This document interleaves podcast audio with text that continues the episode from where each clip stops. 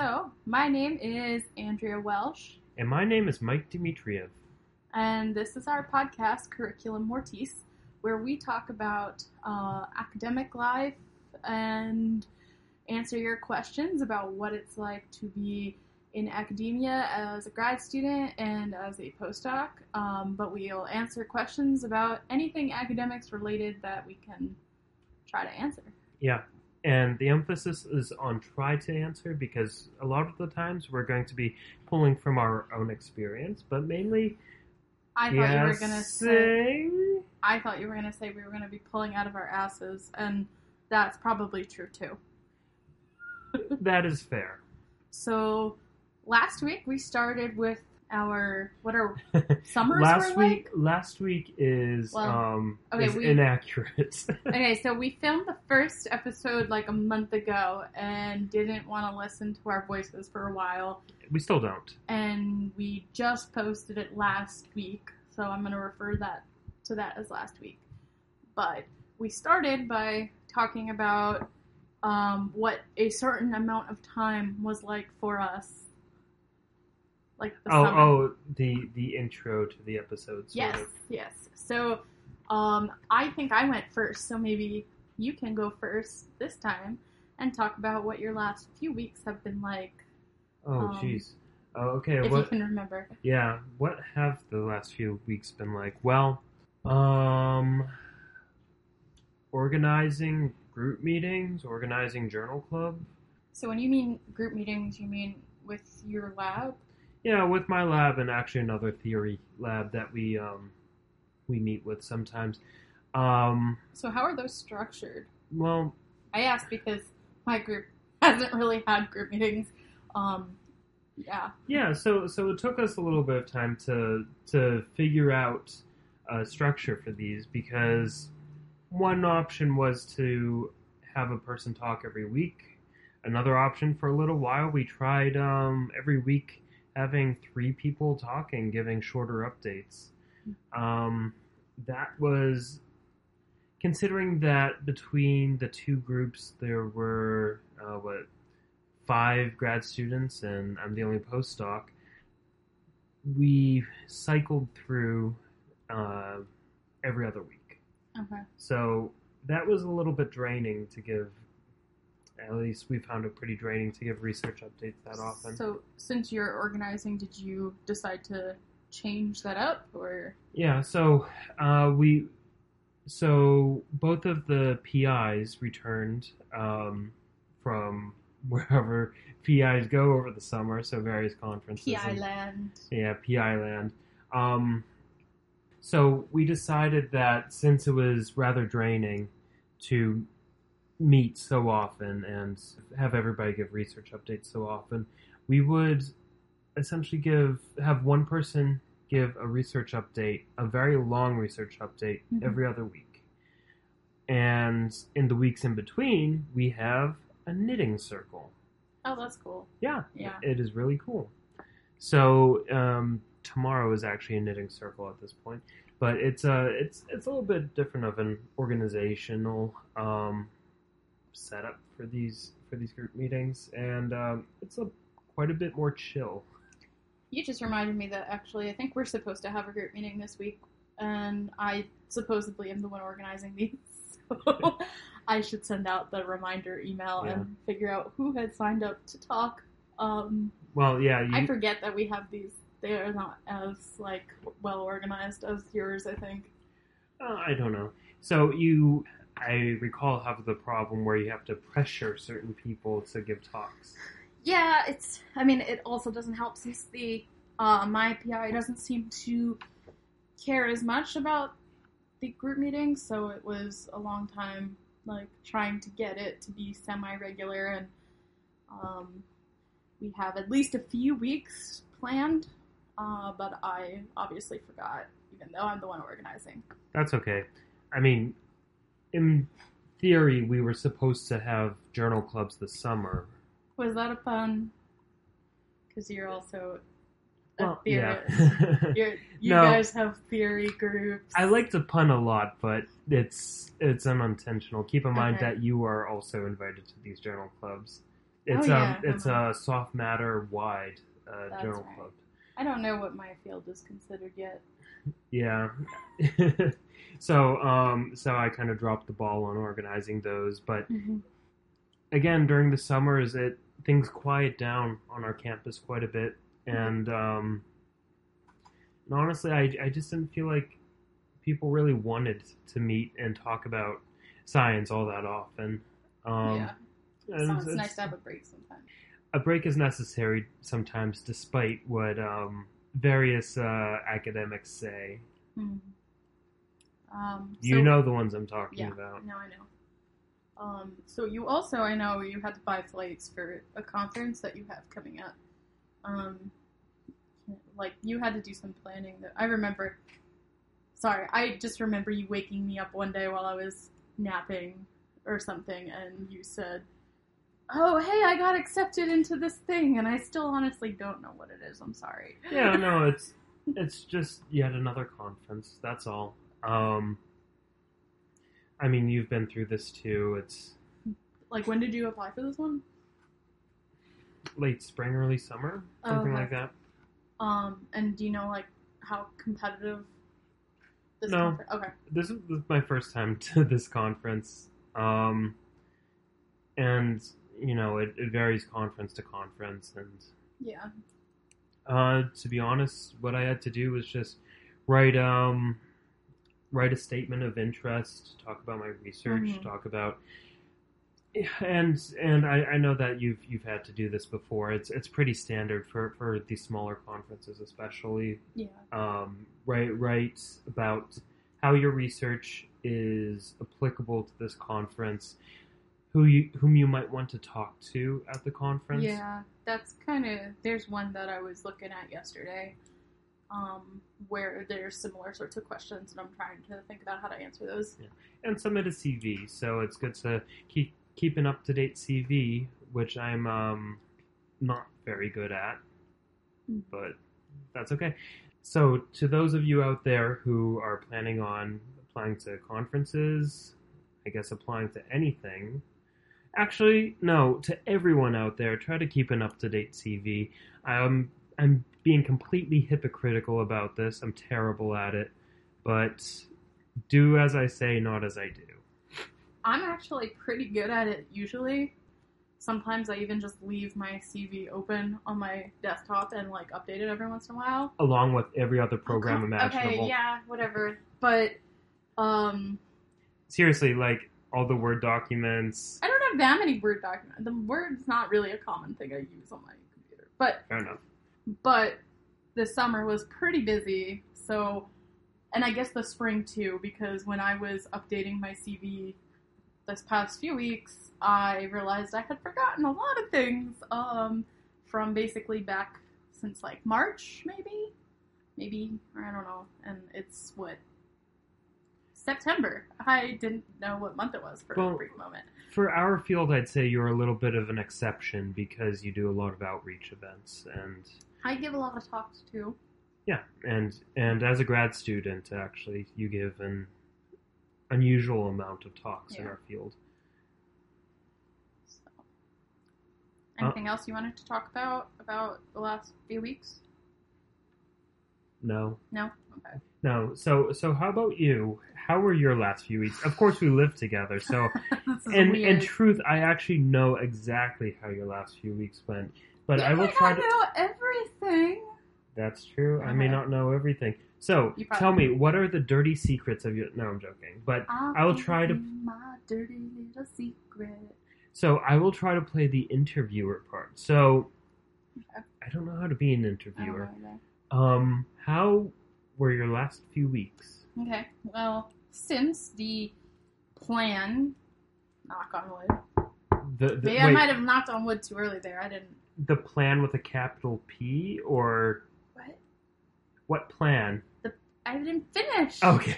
since the plan is to defend my thesis in the spring, summer, something like that, um, I've been looking at job positions for next fall. Um, so I've been looking Yep. What what's what type of jobs? Okay, so I've been looking at primarily postdoc, um, like researcher positions, but also some teaching at a like four year um, institution, so one that doesn't have a graduate program.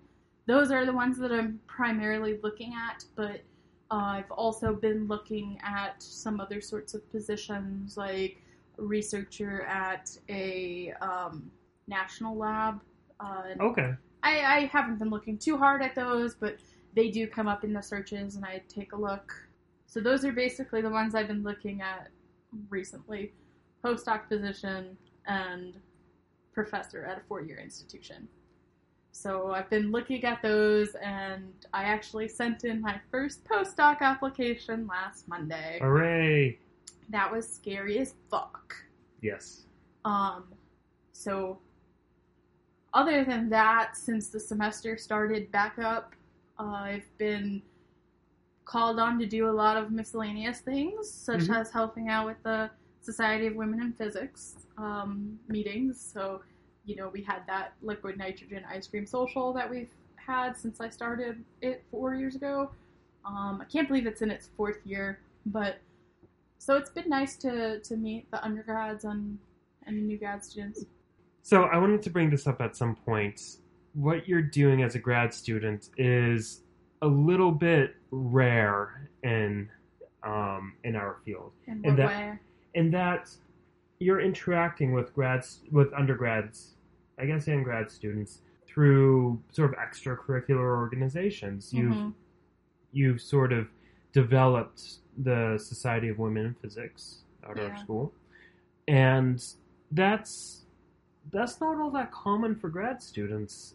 Um, usually, grad students, from my experience and I believe yours, tend to keep their heads down, tend to stay in the labs a bit, and Yeah, don't really and- do these organizational things. And a lot of them still do. I mean, even trying to get some of my office mates to come to the liquid nitrogen ice cream social, which free ice cream.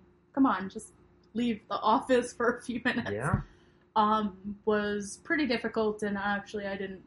I gave up trying because it didn't seem like it was worth it. But I think it's still good to be a part of a community, and since I want to be a professor at some point, uh, I think I take a lot of interest in working with the undergrads and working with um, grad students just to see how a like university community is.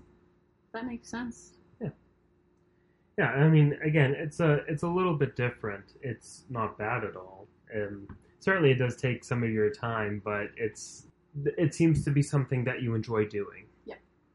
So that's good. Yeah. Is there any anything else that happened? Um, yeah, we're trying to finish up this paper, and my advisor has added new parts to it, and I have been fighting with um, an Arduino, trying to get that to work. It's still not working perfectly, but it's doing mostly what we want it to do. That was a little exciting to, to actually get Yeah. it to work um, and just see it doing what we sort of wanted it to. Um, and other than that, I guess the other big thing is probably trying to reach out to more of the LGBT uh, grad students Mhm. because, as you know, we don't really have a organized group on campus. Um, there is a pride group, but it's mostly undergrads. Um, they open it to grad students, but I think just because of um, the scheduling of their events and what sort of activities they typically do, it just doesn't fit in with like what a grad student wants to do or has time to do. Which is interesting because now that you bring that up, um, there really aren't, again, at least at our campus, there aren't that many organizations that are really um, explicitly there for grad students. Uh, certainly, Yeah. some some undergraduate organizations will say grad students are welcome, but Yeah.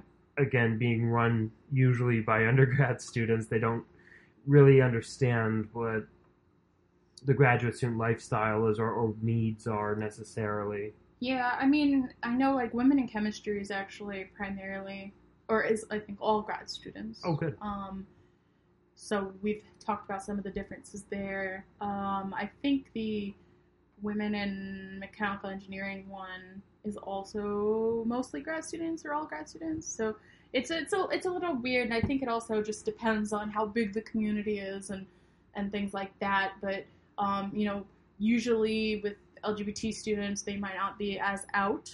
Um, s- and as a grad student, you're pretty isolated, like coming into your department, so it's hard to really find that sort of community. And for undergrads, since they spend most of their time on campus, um, I think it's easier for them to develop such a community. Mhm. Um, so that was kind of a difficult thing. Um, I basically spam, well, not spammed, but I sent an email to every single chair of every single department of every single school or college, whatever, of our school, and asked them to forward an email to their graduate students to be added to our like secret list, um, and hoped to get some sort of event going. And we had an event, and um, six people came, which was nice, even though. Well, I preferred that because I don't really like the large large events, but Yeah. um, I did get a lot of people asking to join the group, or you know, a handful. I don't know what a lot is, but but that was nice to see that the email actually went out, and a lot of the per a lot of the professors um, were very happy to forward the email, or even thanked me for you know organizing such a thing, which I thought was pretty nice because I I was a little worried they were going to ask like mm, like who told you you could do this Mhm. or or why are you spamming all of us or something like that. So I was a little worried, but I didn't have any pushback as far as I know. Yeah. Um, it's interesting because some of these events that you've organized in the past, I feel like there have been more uh, faculty presence than graduate student presence, and Yeah. and then more undergrad presence, of course. So it's it is it is a bit interesting that grad students are, um, at least in the organizational sense, tend to be a bit less interested or less available, maybe. I don't know. One, um, one of the guys at dinner last night just said grad students are flaky, and I think that's kind of the best. I mean, I've heard that multiple times from uh, like just other people, and I think for some reason we're pretty flaky. I I flaked out on a, an event yesterday when I had double booked myself, um, so I can see that. hmm Um, but yeah, so that that's kind of been what my last few weeks have been. Some of these social things, some of these organizational things, and some new work trying to write up stuff, applying to positions, hmm that fun stuff. Great. Shall we um, jump Go into questions? some questions? And now it's question time. Okay. Um, so we still have our original pool of questions. Feel free to send some in. We'll be uh, giving you the best way of doing that at the end of the podcast, but we have a few weeks worth of questions still to go through. Okay. Um, so here I think is a very good question, um, and I'd like to see how we've done it differently There's no bad questions. no, but I I mean like we could both talk about this one. There's some that you But- have more experience than I do. Yeah, I just want to say there's only good questions, but then there's some very good questions. Okay. So, anonymous person has asked, "How do I send that first email to a potential advisor?" You So- open up no, your email client, no, okay, type, stop, hit send. stop. Um, So- JK. how did you email your like PhD advisor, or how did you talk to him first to say you were interested? Yeah, so what we have at at our institution is seminars for first year grad students. And actually, I guess the senior undergrads are there too. But um but they're research presentation seminars. Um so every week a faculty member, um, a PI of some lab, will talk about their research for about an hour. Um, give give a research talk. Some of them are really good. Some of them are Yeah, some of them were not so good. yeah no. So sometimes sometimes PIs are either really busy or just don't care. But um, Or the- don't show up. or don't show up. That happened a few times. Yeah. Again, that falls into the really busy or don't care, but Yeah. some of them uh, show up and at least try to give a little bit of a presentation. But um, but some of them are quite good, and I one of them I attended was I thought was really good, and um, I ran to talk to him afterwards. Um, Oh, so you talked to him in person. Oh yeah, yeah. Okay. It, literally right after the seminar happened, uh, because I was very excited actually. And let's hear, my class size was 20. 18, 20, something like that. Um, so there there weren't too too many people to let's say um, compete with, I Mhm, suppose. mhm. Um,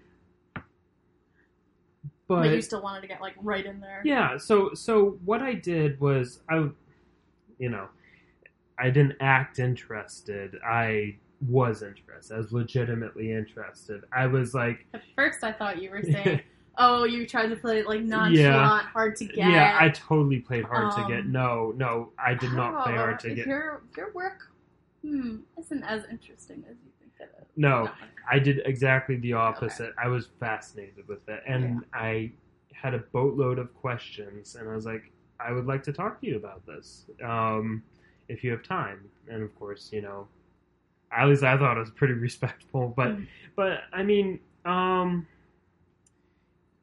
if you can secure that first meeting, and I was I was quickly able to secure a meeting from him. He was quite nice about it. Um, you know, he gave me the time of day. Um, it, it, it goes very far, and I think taking that first step can be really difficult. Did he ask you for any particular information, like your CV, resume, or like your GPA or anything like that? Um, no, I'm trying to remember. He didn't. Okay. Um, we I know some do. yeah, we, we, we talked about it eventually, but he was more of the opinion that um, a lot of these things don't matter. Okay. Um, again, it's it's his opinion, and I respect him for it because I am of a similar opinion, and actually, that's why I that's part of the reason why I wanted to work with him. Mhm. Um, ultimately, and why we got along is because you know it wasn't it wasn't about you know I I was not the top student in the class, um, and he didn't expect me to be. He expected me to be a good researcher in the end, and I think I was. Um, but but that being said, it can be very difficult to sort of cold contact someone, Yeah. or but uh, which is why I like this seminar setup. It's you ask you you figure out what questions you're um, you want to ask if you're really interested with in working with this person. You know, just come up with any old question. Really, it's important to just start talking to the person Yeah. to to get them to know your name, to get them to know that you're interested. It doesn't have to be some um, some amazing, insightful question that draws their attention. Again, it it depends on who you're talking to, but at least in my experience, just start talking to someone. Come up with any question that you have about their research, any anything you want explained more. Um, Yeah, it's funny because I think like I did something similar, same kind of seminar class. Um, and instead of going up to the professor after the class, because let's see, first year, I was in a very different mental space than I am now. Uh, my anxiety was way worse. This was Mhm. before the antidepressants and, and anxiety medication or anti-anxiety medication. Um, and you know just asking for you know to be considered to work with is a very scary thing especially when you don't think very highly of yourself um, so i rushed up to my office, the opposite of what you did, um, and wrote an email right away, actually saying, "I'm interested. Can we sit, like schedule a time to talk?" Yeah. Um, so I mean, in the end, we did like have that scheduled time to talk, kind of like I guess you and your Yeah, advisor, but but I couldn't, and I know some some some of the other students did. Um, it was a little competitive in the sense of I think there were five of us originally, Yeah. um, but then two ended up deciding they wanted to work with someone else, so then it was just the three of us. hmm Um, but um, I think there were people that might have talked to him right afterwards, and that wasn't something that I could do. But um, but why I think this is kind of interesting is because um, I don't know if you remember, but a few years ago when I went to the one of these uh, conferences for undergraduate women in physics, Yes. um, I was on a panel about I don't know I forget what the the exact name of the panel was, but um, it was giving advice about grad school and, and getting research to the undergrads. Um, and there was one faculty member on there, and her opinion of what she wanted from students was drastically different than than the advice that I was giving, and I don't think would have worked for some of the the people that I have worked with over the years. Um, so she wanted a CV. She wanted a list of all classes, all skills, um, your GPA, and things like that. She wanted way too much information that for me, I would have said, like, if you want all this, I don't know if, if you know, as you said with your advisor, you, you were of the same idea of how grad school and research should work. Um, but I think, like, I would have been in a very different situation and maybe not have gotten along with this professor as well. Um, but also, my experience has been that some people don't read your email if it's if it's very long. Like they will, um, not deliberately, but they might say, "Oh, I'll get to it later," and then never do. Yeah. How long was your first email? What exactly did you say in it? I don't remember. I could probably pull it up and find it, but um, I think it was basically like I saw your talk. Um, I was very interested in these projects that you talked about. I was also interested because you said you're very involved in outreach, and Mhm. that's something else that's important to me. So for me, that was a like a, that was a huge deal because most of the other professors talked just about their research primarily, and this was a professor who talked about some other things that he did besides just the straight up research. Um, but also, he presented his work as coming from a mix of uh, like theory and experiments and computation. Um, and at the time, I wasn't quite sure if I wanted to limit myself to one area or another, so I had told him um, I want to do theory and experimental, but I do not want to do computation. Funny enough, I think that's what I do mostly now, but I do kind of do a mix still. So how many how many labs did you consider before you settled on this one? Well, um, I did talk with some of the faculty when I visited, um, before I was accepted, or when I was accepted. The timing there is a little weird. Um, so I did talk to a few professors, um, mostly in like the nonlinear side of things, because that's what I was interested in. Mhm. Um, and with each one of them, I kind of got a feel of the work, but also the personality.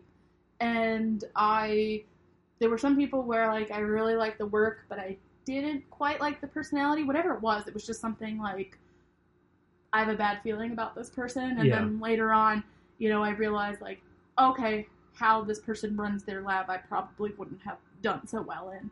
Um, yeah, so so I just thought it was. Um, I mean, I got a feel of the people in person, which I think was very nice. Um, I was considering that area of work, but I Mhm. think at the time when I actually emailed this person that I ended up working with, um, I think the meeting went really well. Um, he seemed pretty friendly, and that was something I knew I needed at the time.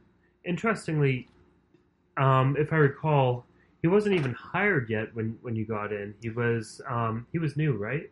He, he yeah, he was new, um, so he didn't have any students yet. This was kind of, you know, he he was trying to get his first batch of students during this talk. So he wasn't someone you had considered before. Yeah, he wasn't someone I had considered before I got there because I didn't. I heard that he might be hired and might be starting from one of the professors that I talked with uh, a few months before that. So he was kind of on my radar, but I didn't really know too much about his work. But yeah, I found it very interesting that that this other professor um, had asked for so much information. Just you know what skills you have. The the one in the the panel that I was Yeah, talking about yeah. because um, my experience has been less is more. Uh, I, like I think I do better speaking in person. Yeah, it's it's tough, and perhaps perhaps some of our listeners might have a Different. different experience because keep in mind that okay, um, typically graduate courses or graduate class sizes for our field physics are on the order of 20 people Mhm. at the size of Yeah. school that we're at. I Yeah. mean, Mine your- was a different size. yours was really big Yes. but um but the thing is and some other fields perhaps engineering for Yeah. example there's a lot more competition so i can see this being an option now it's it's not what i like personally Yeah. i i like the idea of taking anyone who has who is just passionate about certain types of questions or, or interested and i don't care well, I haven't had to hire anyone yet, but I imagine that myself, I wouldn't care so much about their transcripts. Yeah, so so if I mean if it seems like from experience professors might be looking for different things in your emails when you kind of cold contact them, what wait, what are some things that we could say are definites? Oh. And then what's what are some things that you know you might want to consider adding depending on yourself or the person. Sound interested. Yeah. So, cold contact in person sounding interested is easier than in an email. Emails, I agree, it should be short. Yeah. But you should express in some way enthusiasm about working for a person or or interest, uh, inquire about what research they plan on doing Mhm. um, in their lab uh, if they're looking for any grad students Or, uh, or, or undergrads, undergrads, I suppose, or even um, if you're a postdoc listening to this and you're, well, that that's a little bit different. That's it's usually for job different, yeah. offerings, but um, So I mean, it's kind of important um, to at least know a certain amount about the research that they're working on. yes, So I mean, you can't just email them and say, "Hey, I'm so and so, and I want to work with your group. There's my short email. Like, let's set up a time." Um, but knowing about their research is key, Yeah. or knowing about some of their past research. Yeah. And inquiring about what they're doing right now, say, hey, I'm interested in this, this, and this. In the past, you studied DNA folding. okay, but now you study regulation of other proteins for example. You as a very specific example in the past you were interested in them studying a but they might have moved on to b but say that hey you're still interested in studying b. I'd like to talk. Yeah. So probably if you can't see a talk by them, I mean, we both saw talks by these um, who were our um, ultimate advisors, um, the ultimate ones. but um, but if you're if you haven't seen a talk by them, um, probably checking out their website, uh, seeing what papers they have published, and and I think this though, you know, it seems overwhelming because you're not going to understand their paper, especially if you're not in that field like already. If you're if you're a new researcher, a new new undergrad, or an undergrad either trying to get research or a new grad student. Some grad students haven't had any undergrad research, um, or might be switching fields completely. You might, you know, have a very hard time understanding their paper, and I think that's okay, um, as long as you kind of make it known. You at least try to, like, oh, I saw this this paper. It seems like it could be interesting. like work for me, but I don't quite understand it. Do you mind explaining it to me more? Yeah. Well, for for large groups, I would say that if you're an undergraduate seeking research experience in in a group, uh, look for their grad students. Ask the grad students what this person does, especially if you have a hard time understanding the papers. Yeah. Uh, though, as an undergrad, um, again, it's a little bit field dependent, I think, but it also doesn't necessarily hurt just to try out the group. Yeah. Um, almost, well, okay. There's different there's different um, approaches to this, but one option is to try as many different groups as you can and get a Mhm. flavor for the field that you're in. That is that that I I think take that with a grain of salt. Because, exactly. because you don't want to be changing advisors every semester. Someone's going to wonder, and and that actually happened to me once um, Mhm. with um, when I was applying to an REU. Mhm. Um, I, I got an email from from the program saying like you're interested in X, but looking at your like um, your experience, you've worked in Y. Um, basically, wh- what's up? Yeah. that. And and I think my response at the time was, I thought this was supposed to be how we get experience, so we know uh, what we want to do in grad school, and that's why I, I tried one thing, I didn't like it, and now I want to try something else. And their next email to me was, "Okay, you're accepted." Yeah, I mean, I think I think there's multiple thoughts as far as this goes. If you're looking to hire someone and they have previous research experience, of course you'd rather them be well, actually if you're looking to hire someone, you might want them to have previous research experience in the field that you're in. Yeah, maybe. Though I'd say that a variety of experience is also beneficial. And certainly if you're an undergraduate, um, unless you're you miraculous miraculously know what exactly you want to do for the rest of your life, I'd say it's worth getting a variety of experiences. Yeah, I mean, I would say so. So when emailing, I want to come back to like what you're Yeah. going to say. We've gone a little email. bit off topic. Um, you know, say you're interested in their work, show somehow that you you've seen you you've seen something about their work, whether it's the talk they gave, whether it's their website or um, like their paper that they wrote, a grad student you talked to, um, and then I think it's okay to obviously give some of your experiences. I don't think you should list everything like this professor had said um, like every single class you took and and your grades and every single thing like that. That that's way too much, I would say. Well, I would assume that the professor would say, "Okay, now what are your what? Please send me a CV. Um, I'd like to see your unofficial transcript Maybe and so on." So I never had. I don't think I had anyone ask me for an I'm- transcript. I've never had anyone ask me for I don't think anyone even really asked me for a CV unless it was like I was applying to something. Well, I Um, mean, I guess when I was applying to my postdoc position, that's a little bit different, though. Yeah. But But I mean, I think having a formal application process is different, and that's not what this is talking Yeah. about.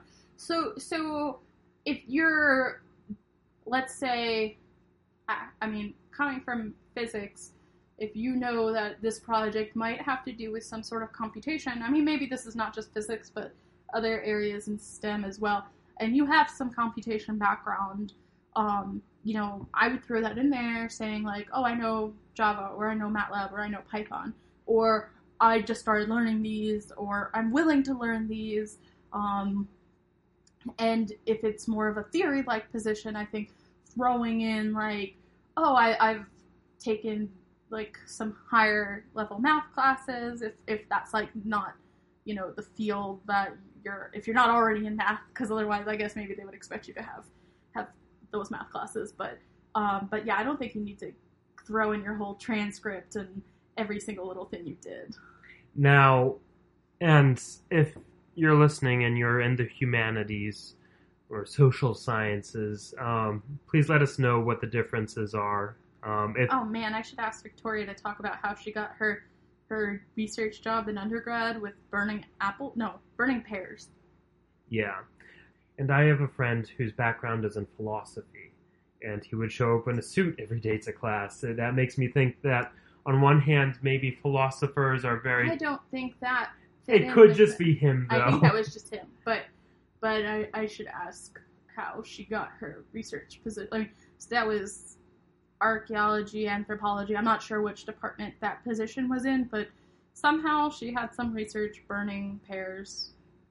yeah. That's legit. No, I mean, it, there's reasons for that. It was just to see how different temperatures affected these things and and what ways they burn, so that they could compare to what they found in the field. I mean, it is it is it's more legit than it sounds. Pardon me, Andrea? Yes. You said compare. You were talking about pears. I just Oh, want to point you. out that was a solid pun. I didn't mean that. We're going to be punning so often. He's gonna be punning. I'm going to be annoyed. Yes. Anyhow, Okay, yeah. So, so I mean, I think it would be similar though in that respect. Um, you know, she probably didn't have experience burning pears before, but maybe in that case, saying, "Hey, I'm interested in this area where you're studying this like time period or this group of people, and you know, I've done some reading on that already. I've like taken this class on that already." um, and I want to know how I can get involved in research. But honestly, in the end, um, I think the best thing is to talk in person. So Yeah.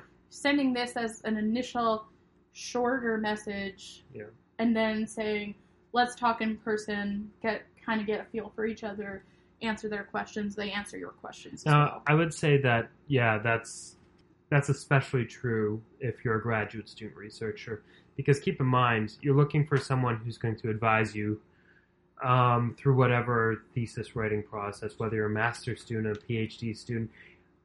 Well, especially if you're a PhD student, actually, this is going to be someone you're going to be working with for years, who's going to be writing your Yeah. recommendations. So you want to make sure that you get along with them, and you want to make sure you're actually interested in the work that you're going to be doing. If you're under, if you're an undergrad, yeah, it's it's important to some degree to make sure you get along with this person that you're interested in the work. On the other hand, you may not be working with them for very long. Yeah. There's that out usually. Did I tell you that um, during my first meeting with my current advisor, um, one of the questions I had asked him was about how long do you think it would take one of your students to graduate? I recall this. It's funny. And his response was like very straight face, like eight to nine years. Yeah. And knowing some people from undergrad who were in research positions and in these graduate positions for 10 years, I, you know, just was like, okay, I guess that's what it is. And I, I said, sure, sure. And he laughed and said, well, I was just kidding, but I'm glad that you're okay with that, like with working that long. Well, so so this is a, I'm starting my seventh year, so it's not that far off. Right. Um, so, at least I think in our experience, um, starting grad school, your mindset is very different than when you're ending grad school, as as you're figuring out. Um, certainly, when I started, I was happy to be making a stipend and you know doing research and um, and actually being in grad school. I wasn't I wasn't thinking about the future. I was thinking, okay, I could just hang out here for for however long it takes and finish this. I like the person who I was working for. Yeah. Um, now finishing grad school is very different, right? Yeah. I mean, I know you're feeling that right now. Oh yeah, yeah. Um, I don't think. I think if I was here for two more years, I would not be very happy. Did you want to move on to the next question? yeah, I think I think we've kind of exhausted a lot of stuff for this question. Question the second. Okay, so how to make your bare bones CV into something good on low budget and time? I don't know. So, that, so- that- that's, that's the short answer, but I let's think about it. so I'm assuming this person didn't mean like how to make it look nice, um, without like putting a lot of time into the setup of it and like and by like low budget, not necessarily like high quality paper and like fonts and printing. I assume that's not what it's referring No, to. no, I, I I assume it means the content of the CV. Yeah, yeah, yeah, yeah. I just want to make sure we're on the same page. Gotta Um, get that nice card stock. Yeah, but I mean, you know, going to Staples and getting stuff printed out all fa- like whatever. Yeah. But okay, so so I'm probably going to interpret this as like you probably don't have time to have like a new activity or a new experience to add to your resume or CV and maybe by like low budget so you're not able to spend money to gain additional skills by taking classes or or maybe traveling could be a problem. Um, I'm trying to understand that like low budget part. Yeah, Um, so I, I think the answer is different depending on whether you're an undergraduate student or a Yeah. graduate student. Usually, as a graduate student, your work as a graduate student is what contributes to your uh, CV. Well, well, let's say though, like, but let's say you're a master's student and you're, Mm. you're like taking master's classes, and then you want to apply apply to a PhD program, and maybe like there's some sort of skills that could be useful. Uh, things like learning software, which could cost money.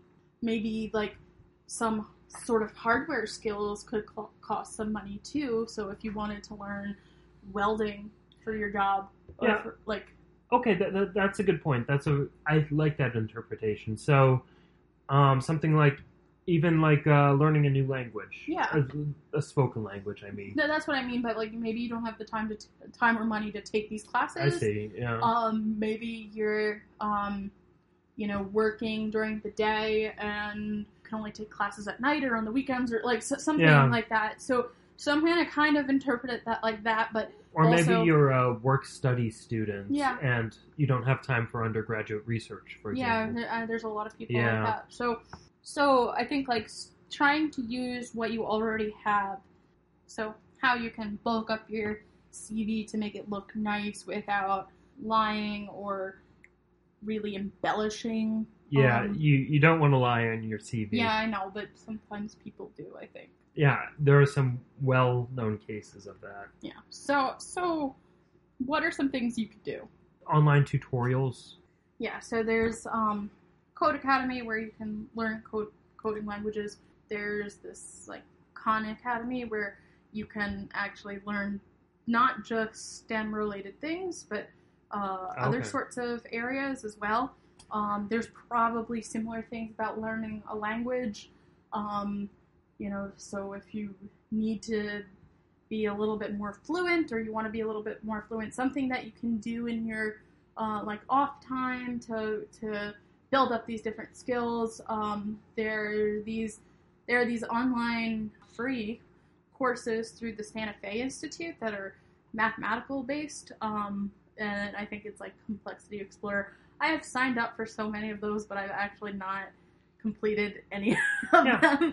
Well, I mean, um, number of universities offer open courseware, and Mhm. um, I know MIT Yeah. has some um, free courses that they offer, or, or at least lectures that you can look at.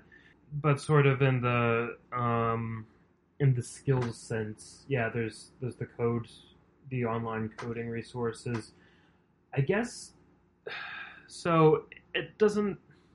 You need time for these, Uh, right? Yeah, you do need some time. I mean, I was also thinking of like some tutorials on YouTube for different sort of yeah. uh, like software, but you do need some time to like watch the videos and at least attempt to do the practice, things. yeah. Um, so so if like you know, besides these online tutorials that maybe you'll need a little bit more time, but you know, at least that's the low budget part. I would say like look at all the experiences you have already without determining whether they're related. Before we Yep. before we go on to Switch. that, I, I want to say very briefly that it's not only the online resources. But if you're an undergraduate and you're looking at the resources that your home institution offers, Or grad student. or grad student even, yeah. So, um, I know at our undergraduate institution there was um, basically a languages office.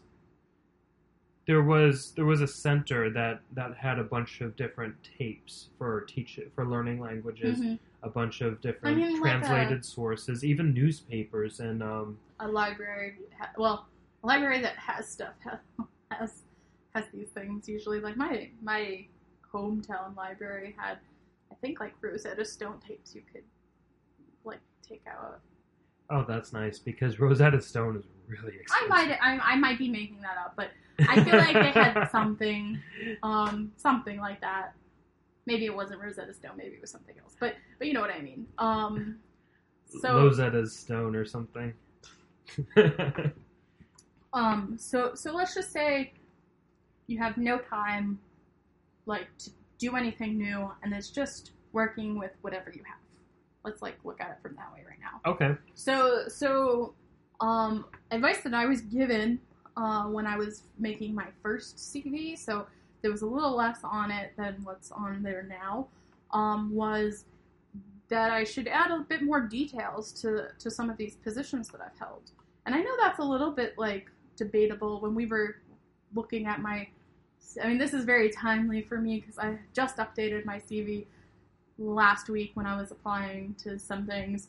Um, so I know like I got rid of some of that like information. Some of it was extraneous. I think um, you know it was a little repetitive given like the very specific job that I'm applying for. So they probably know a little bit more what goes into these things. Um, but kind of saying like, okay, I held this position, whatever this position might be.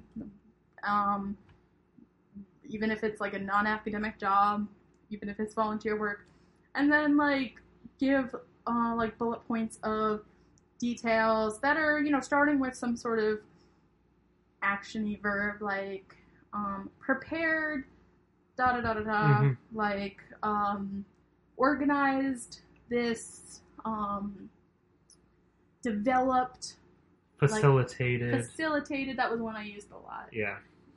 I know you're. I went through your CV. I know. I no, know. facilitated is a really good good one word. because it's it's the it's the modern verb for to teach. Yeah, I mean, you don't want to just lecture; you want to facilitate. So, so things like this, and and I'm sure you'll be surprised at like how many of these things you can come up with for you know a job that you've had that is not academic, and and then the person looking at your CV can decide like you know, oh this this is actually relevant. Like we want to see someone who can organize some things, like you know, is on top of things, is very responsible even though this has nothing specifically to do with this academic job Mhm. like position i know a friend of mine right now was asking about how to come up with a like teaching um, cv Mhm. and um, she wants to apply to some tutoring and teaching jobs and and i was saying like well anything where you have to do like communication um, i think could be really helpful so instead of just saying like you were this officer in this organization say like as this officer i had to host weekly meetings or i had to you know Order from vendors. work with vendors Yeah. yeah. like i had to secure funds i had to you know all these like little things they add up and they can be useful that like an academic job that you wouldn't necessarily think like it's not just classes there's a lot of things you Yeah. have to do I mean, um, we have some grad students who are getting paid from a grant where they organize weekly research meetings and they have to order from Moe's, for example. that's true and um, and I don't know if that'll get you necessarily hired into a lab, but it's it can be I don't know it, it can be good to hear that you have some experience with um, doing some worldly things. Oh, I know if um, if you need to order a part from from a ex, uh, from a vendor uh, yeah. supplies i'm having i'm having really bad flashbacks right now oh, what Um, happened? So, Do so, tell. So my first summer, this was summer after freshman year in an REU. and I think I was like alone in the office at the time, and like the phone was ringing, and I just stared at it because I was too afraid to talk to people. Um, and I think like it rang for a while, and then it stopped, and then it started ringing again. Mhm. And then at some point, I think during that summer, I just I just kind of ignored that and was just like, okay, I hope this goes away, or like I hope somebody doesn't walk in while it's ringing and wondering why I didn't answer the phone. But um, there was another point where I had to like order something, and I had to call and talk to somebody, and that was terrifying. Yeah. So you know, if you have that sort of skill, that is super useful. Now, you may have to word it the right way in order to put it in your CV because it's a little bit. At, at some point, it, it'll be weird to see that in the CV. Negotiate costs on love of arts. I don't know. I think you have to think a little bit harder than that. Yeah, yeah. I, I mean, so so kind of. But the point is, like, you can you have to think a little bit, but you have to. I mean, you can look at these things that you already have and just give more information what about about them. What about hobbies? I can think of certain hobbies, such as uh, making, for example. Uh, you've had experience Wedding? making, like if, if if you have experience building something. Oh, okay. uh, if you have experience in a maker space, for I see. example. Yeah. If you have, if you have a hobby, okay, well maybe this is one of the more obvious ones. If you're in certain engineering or STEM fields, if you have had a hobby dealing with electronics in the past, Yeah. um, web design, even I don't know. Oh man, you know there is a. Do you know how I like first learned any sort of like programming at all? It was MySpace. MySpace. Yeah, it was. it was making like the right anime background on MySpace and and like doing all this design and and like wanting my font sizes to be good. It wasn't just MySpace though. There was another like free web page thing that I Lycos. no, I mean I know GeoCities was one, but there was another one that's like now defunct. So it's similar to my experience because in middle school, my friends and I built a let's see, a video game code and cheat website Hmm. on Angelfire, which is apparently ah, some of these an pages. Angelfire person. Yeah, I was an Angel I Fire was person. a GeoCities person. And, but yeah, um, Angelfire I think was a Lycos, uh, was part of Lycos. But um, but yeah, I learned a lot of HTML. Now Mhm. I'd call that scripting, not programming, maybe. But yeah, but I mean, similar I ideas, I suppose. Do that. Um, but another thing I had was um, we had these uh, let's hear these these book fairs at my school, and um, one of the things was uh, video game design that I was Hmm. really interested in early on. So I learned how to program using BASIC. oh, in um, in middle school and then C plus plus afterwards. I wonder if I could have put anything on of like using RPG Maker. It's possible. I definitely put uh, well when I was applying to undergrad.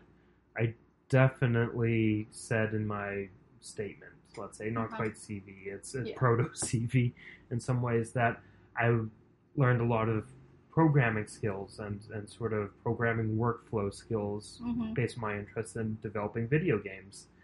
Um, now, I'll admit, I still, when I was applying to grad schools, I still put C and even BASIC in there. Why? Because I learned how to, um, based on my interest in programming video games, I developed these skills. Granted, I developed a bit more C skills with undergraduate research, but still, ultimately, it was my uh, hobby back in high school Yeah. that gave me th- these skills. Um, Yeah, I mean, I've seen um, when I was reviewing um, CVs on the Travel Awards, I've seen some things like hobbies, but they don't, they never really did anything with it. So it Mhm. would just be like, here's for a, uh, there's a research statement, they're applying for a travel award, um, they talk about the conference they attended, and there's a CV, and then sometimes there's a line and it's just like swimming, knitting, this like this and that. So hold on, no, I know, I know. Um, so they don't they don't say anything about it. Yep. So I usually gloss over it, and I'm like, that's great, irrelevant. Yep. To this. Um, now for you, your research has to actually do with knitted materials and different sorts of stresses and strains on how they're interacting with each other and how they're contorted. You well, yeah, better, even yeah. So, in the group that I'm working in right now, we study the mechanics and the geometry of knitted fabric, and we even have somebody working on the knot theory of knitted fabric. So there was an undergraduate who got um, who joined the lab for some research, and what she brought to the group was she she's been knitting for years. but, so oh, yeah, yeah. so that's that's one way that she got into the group is Mm-hmm. through her knitting experience actually. And that's how the knitting circle actually started. Right? Yeah. Yeah. Because she was already doing that with some of the other undergrads as a de-stressor. We have a very fascinating group. I love it. Yeah, I mean, um, honestly, I haven't had to use this skill in my lab yet, but it's one that I probably have way more experience than anyone else. But because we do some cardiac dynamics, there is thread and needles in the lab to sew up um, muscle and like tissue. sutures. I don't or- know what that means. Okay. But I have like pretty decent sewing experience. Um so that could have been something that I, you know, had like had I applied to this position in a different way with the CV, I could have talked about how like, you know, maybe how accurate I could be at sewing or whatever, you know, it's just to um, relate that to the work that I'm interested in. Um, but there was something else that I was I was thinking about. I forgot. Well, there was this is interesting. There was one REU student who who was I doing uh, research, uh, summer research into the mechanics of golfing, Oh and she's a she's a pro golfer, something like that. I don't know if she's pro, but like she yeah she does. She's a she's very- competition golfer. Yeah, yeah, yeah. So that that was actually really cool because um, it related really well to the the research group that they Mhm. That she was working with, um, and also had her own like experiences with the golf um, and hitting the ball certain ways at certain angles and all that. I didn't really understand so much, but Is, is cool. there anyone else with um, with sort of some interesting prior experience? So that, actually, I saw. Oh, it's one of these posts that I have like, um, that I have put aside on Tumblr that I haven't actually read yet, but Mhm. it was a very in-depth post about how to um, write um, your fanfic writing experience on your CV. you know, like updating weekly, like you know, like Yeah. stuff stuff like that. And I mean, I think that's a great idea. That's I wish. I wish I like read the details of it, but but like that's such a great idea of you know it's a lot of work. Um, it is something you enjoy doing, and you know keeping a certain time schedule, such as updating weekly or or however you do it, having to deal with like feedback and and you know the the Mhm. community that's like um, you know this sort of um, per, what is it called like so it's kind of like customer service skills because you Mhm. have to deal with the, the feedback from these people um, on a pretty regular basis and yeah, and maybe do it politely or maybe Mhm. not politely depending on what it is. I've obviously had my issues with that too and just not wanting to deal with that. But I mean, Um, dealing with people is an important skill. yeah, I, I mean that's super important. So, um, so you know, it's it's it's very interesting the different ways you can um, spin. I guess is that like spin the like skills that you already Flavor? have. I don't know. Um, Yeah, just- spin is probably the right word. like spin team. Yeah, Um, nice you need to get- Rec Yeah, reference. you need to get your own spin team for your CV. yeah, um, and then figure out like, hey, you do these things all the time, and you didn't even put it down, and you'd be surprised what your friends could probably tell you that you do that you don't even Yeah. know. Now highlight highlight this. Uh, be picky about the skills you want to highlight, though. If you're doing this, Don't throw everything on. I need Yeah. to take my own advice. Yes. Yeah. So if you throw too much on, then somebody will be like, "Well, you're just you are literally taking the route of putting everything on here that you can think of that might possibly apply. In some ways, that is what you're doing, but you don't want to make it look that way. So choose a few things and be wise about it. Yeah. Um, but also, um, so one thing that I think a lot of people don't tell you is that spacing is important. Mm, Um, I mean, and you had kind of pointed this out when you said, you know, add an extra space here to split up Yeah. like some of the lists that I had. Um, but I was also given that feedback on like a poster I was given, how mhm. like you don't want it to be all text. Well, that's always pretty bad. But you know, mo- maybe more images in that case. But with a CV, you don't really have images. Um, but you probably don't want text to be crammed in there and make it look too busy because otherwise, where is the person's eye going to be drawn? So I think it's okay to use the space, and if you don't have a lot of things, just like make sure you're kind of smart about the space so it is appeasing to the eye, Appealing. appealing to the eye, appealing to the eye. Yeah. Um, well, here's the thing with CVs, and it does depend what on what position you're applying for. But if you think a lot of people are going to read your CV, or sorry, if you think that the person, the audience for your CV reads a lot of CVs in any given day, or is really busy, you need to design your CV such that it can be read through really quickly, say Yeah. two minutes.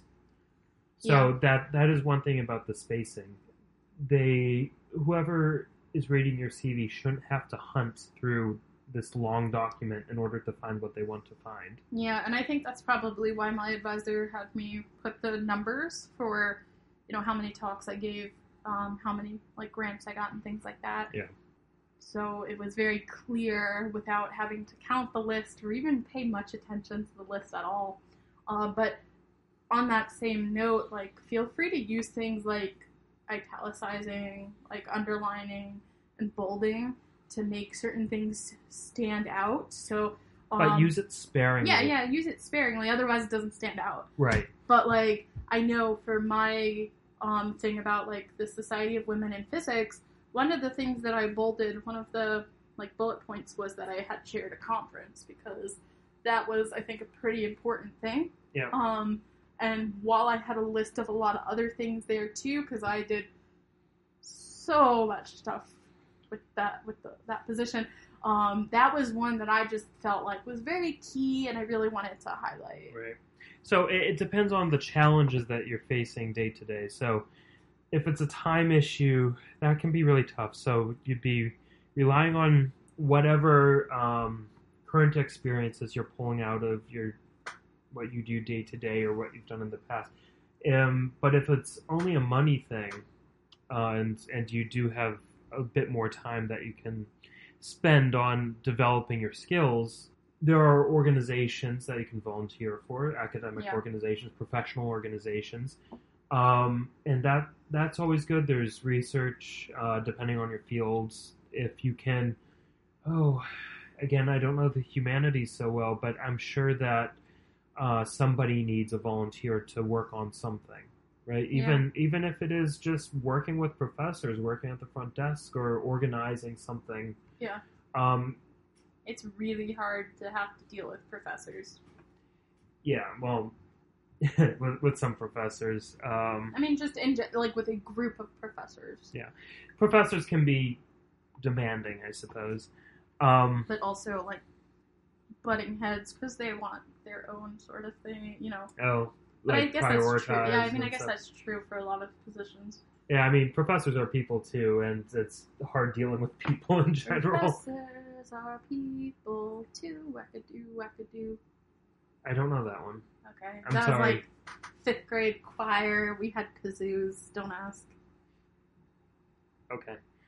um, but but here's the thing, yeah. There's a lot of ways to develop your skills on a budget. There's there are things that you can add to your CV on a budget. The time issue is a little bit tougher, right? Yeah.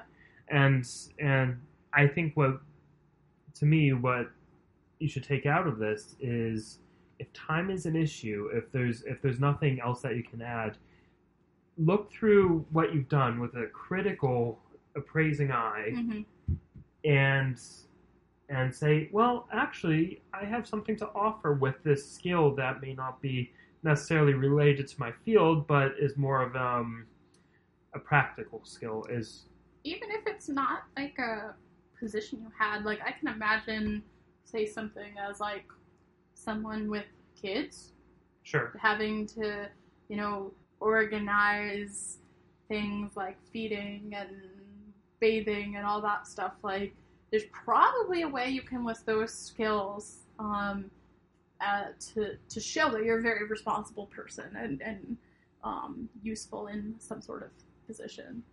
yeah. So another thing we have to emphasize is that there's a difference between a CV and a resume, and that's not clear to everyone. Um, It's not even clear to me what's the difference. Well, first and foremost, I would say that resumes are short, two pages. Well, let's talk about resumes another day. Okay. With we're already like Yeah. Okay, so shall we end this question? Yeah, so I think um, we've we've said a lot. If there's still more questions about CVs, we can handle that another time. Okay, question three.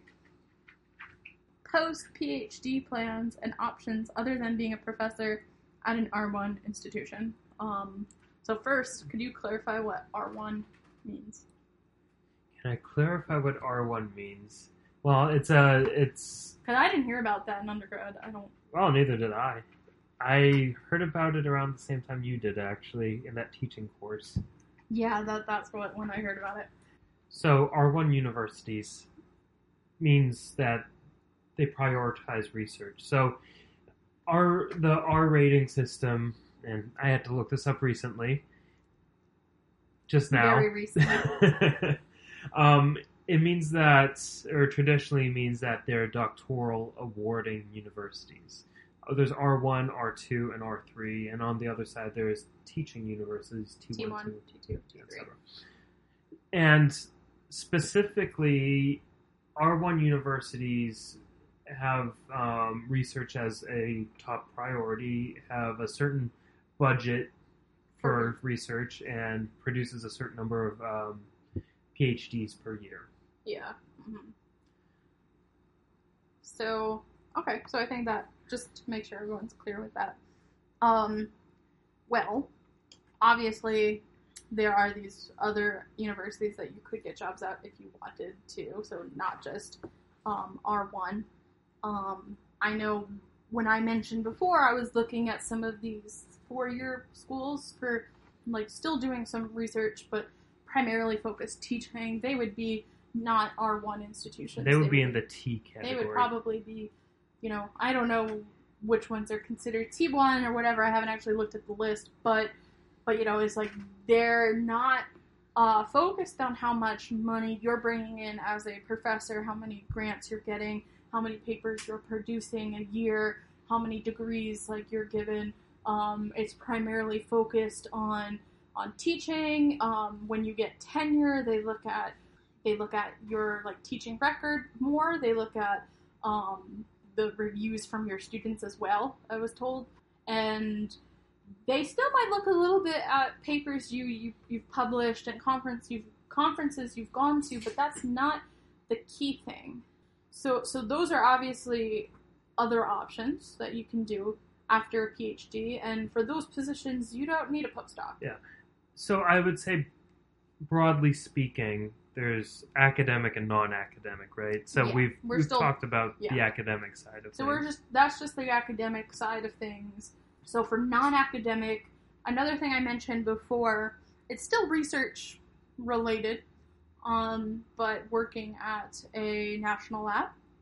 Um, so there's a bunch of those all over the place. Um, looking and for specifically STEM research. yeah, this would- is specifically STEM research, um, but you know, all over the place, um, like all over the country, but other countries as well have their own national labs, obviously, um, and those you probably do need some sort of um, like postdoc position for. I don't think you go right into I mean, you can get a postdoc position at a national lab. yeah, but you still need a, then a postdoc position. So it depends because you can also be a staff researcher. That's true. It's it's not quite as clear. Yeah, that's not that's not true. I what I said is not true. Yes, sorry. That's okay. So there's if if you want to do research and in you're in a STEM field, there's a number of options. So yes, there's the academic options. Ultimately, you could be a professor, or you can even stay at an academic institution. A lot of our ones have staff researchers that Yeah. you know are older. I I know of you know, know one yeah, um, who have sort of like NIST level, National Institute of Standards, researchers working in their lab, even though they're out of school, right? Yeah. Um, now, there's non-academic, which we can easily separate into uh, national labs slash other sort of government-related institutions, and of course, there's the private sector. Yeah, so specifically with um, with the industry side of things, a lot of times. Now, I'm not an expert on um, on industry on private sector jobs. Um, So you can work in consulting where someone is using you for your particular expertise. So whether that is a STEM field or not, I mean, you can be a consultant for some area of history that you know about for writers or for um, like television programs and things like that. I know that they were like science consulting for certain TV shows and things like that too. But um, the you can have like um, a humanities based job for consulting. Um, a few other uh, jobs that you could have um, that come to mind. Wait, one, one second before we move away from consulting. Mhm. So there's freelance consulting that you can do. Freelance was the word I was thinking of. Thank you. awesome. So there's freelance consulting that you can do, and um, that that may or may not be steady. Mhm. Um, so you can, yeah, we're we're in what people call this gig economy, right? So one thing you can. I've never heard that. really No, I have not. So um, we're in this gig economy where people can have multiple, where a lot of people have multiple jobs at once, um, and sort of do something on the side, like drive for Uber, or Lyft, or whatever. But but we're talking more the PhD version of it. So one thing that you can do is you can be a freelance consultant where you work, yeah, consulting for movies and TV shows Books. Uh, books. Yeah, um, yeah. I think you brought up writers um, and helping writers with their background research, but you can also be a staff consultant, Mhm. and and this can be for any number of things. Again, yeah. In my experience, STEM comes to mind. So there are companies um, that you can work for where in whatever uh, particular area of expertise you're you're hired as in you're basically sent to help other companies streamline their manufacturing process or something like that or or consult on um, some sort of legal issue with building a structure Mhm. in this historical area just to be very vague because I don't know what I'm talking about as far as that goes. But um, but consulting certainly for for my area, which is theoretical physics, tends to be um, a bit more prevalent since you're dealing a lot more with computers and and just basic math than you are with uh, laboratory equipment. So the other side of that is data analyst. Yeah. Um, now, these are cases where you're still learning the skills you developed while you were, you were writing your thesis. It may be some skills that you have to pick up along the way, but there are certainly other things that you can do with the PhD. Do you? You Yeah, to I say a mean- few? Oh yeah, so I was also thinking. Um, so I know some people who do patent working as scientists. I never really thought of science and law coming in together, which I don't know why, but to me it seemed like two very different things. Uh, so this was somebody who had a STEM PhD um, and then works for a patenting company to, or to help the company understand uh, when scientists try to submit patents. Um, like, does this language make sense? Like, you you have the STEM background, you can kind of understand, so you can suggest how to rewrite this to submit that patent and get approved for it because it's very different than writing a paper. Yeah. Um, but you could also do patenting, obviously, for it, like a, with a humanities degree. You don't need to be a STEM person for that, obviously. But Yeah. With, with a humanities degree, yeah, it's. Um, I'm sure that there's some sort of patent law that you could do. Um, but another thing that's, I think, a little bit related that comes to mind um, is policy. yeah, that was also one thing I was gonna say soon, Yeah, and and that's super important. yeah, and I think I think that's definitely one where no matter your your background, no matter whether you you got your PhD in a STEM field or in a humanities field, social science, Yeah. actually social science would be I mean, I I, think social applicable. science would probably be what people assume would go into policy. that's true. But um, STEM is STEM might be the exception actually. but no, I, I mean, it's really important that STEM PhDs do go into policy um, because obviously there are laws being made that you know might affect the environment in certain ways and affect uh, affect how we live our lives. But I think also it's really important for humanities people to go into policy as well because they might know a little bit more about the history and the culture of certain areas and and why some policies are important to put in place or keep in place that someone who didn't study that thing, you know, wouldn't wouldn't care about or wouldn't know and you know might be damaging to certain cultures. Uh, linguistics comes to mind as a Yeah. very potentially, I guess, uh, strong player in uh, policy. Mm. Actually, I think, I mean, regional dialects are important to, to understand. Um, Yeah. So I think though like there's a lot of different jobs that you can do with a with a PhD that's uh, not just research. Um, and it might take some looking around And creativity. and creativity. Uh, so yeah, it might it might take some looking around and creativity. This is kind of similar to I guess our CV, um, our CV advice. You know, being creative with how you represent things, and here in this case, being creative with how you apply your PhD skills to certain areas, um, certain jobs. Well, actually, now now that you bring that up, um, one thing that we're told as physicists is that a lot of companies like to hire physicists, but there are companies out there who want to hire physicists. They just don't know it yet. So there is a certain degree of selling yourself, and I think I think this goes beyond physics and this sort of idea that uh, you should highlight certain skills that you have, that you should sell yourself to um, to a potential employer who you want to make it known that your skills are really val- valuable for um, for what they might be hiring you, you for. It's just they may not realize it yet.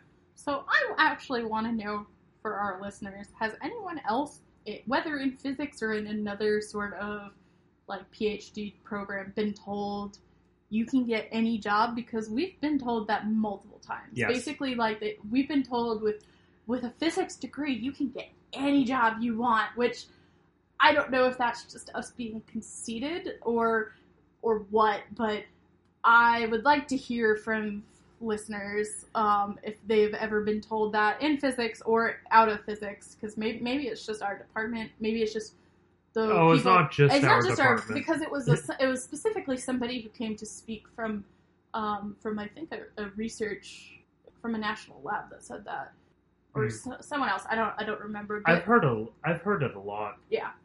So so I mean um, I think also um, this is one that I didn't think about either like what I can do with my PhD you know there's this national organization uh, for physics obviously you know it uh, the American Physical Mhm. Society different positions that you can hold in the American Physical Society that are not research based uh, I was looking at one that was like a was it a project manager for like diversity work Mhm. and that was something that I was really interested in.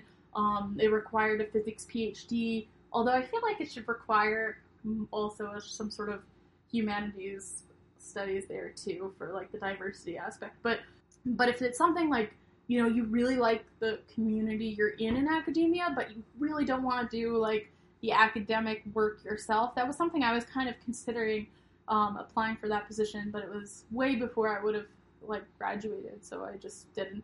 That was something that I thought, you know, maybe if I want to keep involved with physics, but I don't want to do the research and don't want to focus completely on the teaching, so so that could be something I could do. But um, I'm sure there there are these like national organizations for other areas, not just physics, obviously.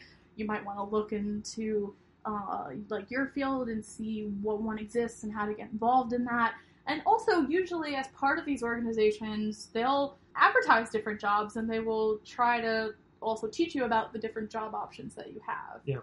And again, this this goes back with sort of being a little bit creative with your possible opportunities. But a big one that's emerging because people blog or, or do podcasts is uh, communication. Yeah.